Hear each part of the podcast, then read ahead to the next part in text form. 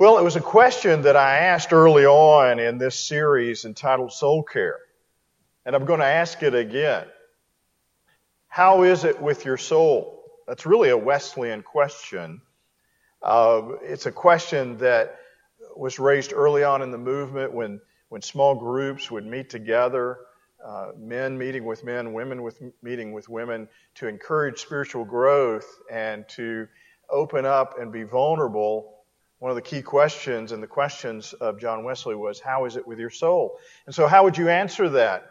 Um, and I'll ask it again. It may be renewed, um, uh, joyful, uh, weary. I don't know about you, but at one point in this whole COVID thing, and we're still in the midst of it, as I can tell by the look on your face, uh, we're, we're still in the midst of it, and and, and I, I got weary with it. You know, how do you do, how do you do church with a worldwide pandemic? I mean, and, and how do you do it effectively?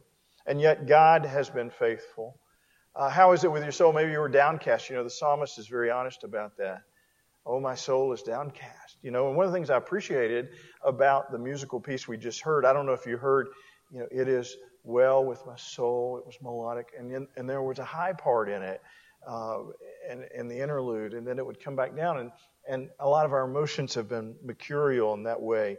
Um, for me, this morning, it's hopeful. It's hopeful. I think there's something special about stepping into a new season. While I like routine, like this morning was good for me to go to Bryantsville to preach at nine and uh, they're a hardy group, let me tell you. And uh, they were ready to go, and and uh, and then and then you know coming here, that routine is is helpful for my personality. Uh, it it kind of reminds me of some purposefulness that I'm about in that routine. And then there's there's another part of it that I'm, I'm inviting the change. I, I, I like how we're stepping into this a little differently. And I want to say to those online, you know, you're making good decisions, as Brenda said, and, and we want you to continue to stay home as long as you feel safe. But I, I got to say, it is good to have a congregation with eyes. I can't really read your expressions below your nose, which may be an okay thing. You know, you can cringe when I say something and I'll never know it. That could be a blessing. But, uh, but to, to have the church to gather. We've done it virtually. We're doing it virtually now, but, but in person, you know, as, as a good African American preacher friend of mine said, he said, I, I love my church because it's a singing congregation. In other words, they say amen a lot. And, and I think they sing back to him. And, and there's something about having other believers in the room when you're preaching, it, it helps. It really helps the preacher. And so just know that. And so I, how is it with my soul? I am hopeful. I am hopeful in how God is able to break through in unsuspecting ways, even in a setting like this, as, we, as we've done something different here today. And I believe He wants to continue uh, to do something in us. And so we're talking about soul care, and we've talked about the integration of the soul and and, and looked at a biblical understanding. We, and you'll remember in this series we've talked about caring for the soul in part has to do with caring for one's body. That that the body and is the temple of God. That it is the new temple of God. It is the it is where the Spirit of God inhabits. And so we are, we're not a body with a soul. We are a soul that happens to have a body and it is to be stewarded in this life and then we will not use it anymore. I remember, uh, I was telling the Bryantsville crew this morning as a young pastor, very, very young, entering into a hospital room where a gentleman was taking his last breaths. He was dying, and his family was gathered around him. And the daughter was holding the hand of this man, and the son was kind of clasping the feet, and, and they were showing their affection, something that, that hasn't been uh, really available to folks in terms of good grief work uh, in, in recent months. And, and I remember for me as a pastor, it was, it was kind of awkward. I mean, I had been to seminary, I had had how to do a funeral, but I think that was the first person, first time I had ever experienced death in an actual dying moment. And so it was a little awkward for me. But some of my best theology came out of those moments when I realized that in the soul of a person, that was simply a space suit. It was simply a shell that had been stewarded for years, and that body had been used to glorify God. And, and so that's one part. And then there's the mind. We talked about that, how God allows us. He said, I am making them in my own image, imago Dei, that we are able to have cognition. We're able to think. We're able to bring our thoughts to our life and to our faith. And something I said last week uh, was that, you know, we were never intended to check our brains at the door. We're called to be thinking people, to have a reasonable faith. And that's part of the integration of the soul. And one of the things I am very grateful for as part of the soul is the will. To have free will, to choose in life, to make decisions, to have discretion. And it is all very, very important in how I choose to use my body, how I choose to use my mind, how I choose to use uh, my total self in light of the fact, and so this is, this is what separates us from the humanist purist, is that we believe that God's very spirit abides in all of that integration. The body to glorify God, the mind to be used and steward, uh, stewarded for the good of God.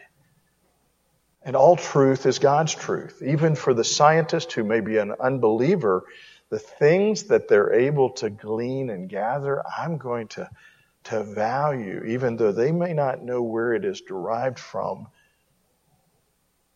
There is something good about how the mind can be used, even in the unbeliever. But oh, how glorious Ravi Zacharias passed away just recently, and he was a great uh, one for apologetics and for defending the faith. And yet he was so compassionate. He engaged um, the secular world so effectively in the way that he loved and, and valued questions. And then for the will and you think about it, it's something that we bump up against, and we want to talk about that. But the will has so much to do with those other parts of who we are and how we use those. Um, anybody in this room a strong-willed person? You, you, do you live with a strong-willed person? Uh, leadership. There can be some strong-willed people. We have to channel that. But what, what, a, what a glorious thing that we have a will. And even in Deuteronomy, as we read in the Old Testament today, it says, This day I will call the heavens and the earth as witnesses against you that I have set before you life and death, blessing and cursing. Now choose life. We are not puppets. You have discretion and you have the opportunity to choose life so that you and your children may live and love the Lord your God. And so your decisions are critical. And how you choose is important. And so let's talk a little bit about wills. Have you ever had a, a conflict of wills? What about in marriage? Anybody? Baby, you look good in your pink today. I want to tell you that. Yes. I, I wanted to say that in light of the fact that there have been conflicts of the will. And I'm not talking about will and testament, will as in, uh, as in who's in control. Give an example. Um, my young, my oldest son, I remember, and you may remember me telling this story. My oldest son, Jacob, when he was an adolescent, a young adolescent, and he was debating his mother, and she was in the kitchen. And this is not a stereotypic thing. She happened to be in the kitchen, and uh, and as she was in the kitchen, he continued to debate her over something she wanted him to do. And I could see it. And I just didn't get to him in time. Have you ever been there? I just, I could, I could have helped him, but I, I couldn't get to him in time. And she threw down the utensils that she had in her hand and stormed out of the room. And there was this awkward silence. And he said, Dad, what I do? And I said, You didn't know when to shut up. and, and then Rebecca said, Daddy, why do you always take her side? Because, baby, I know what's good.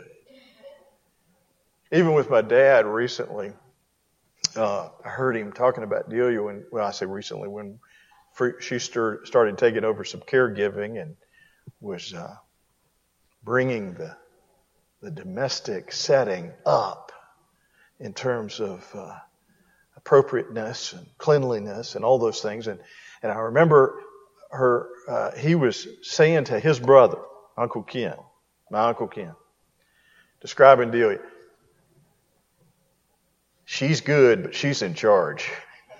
And so, so there can be a budding of the will. And I, I know in, in the marriage, there have been times where we had to lay down arms and compromise in the conflict.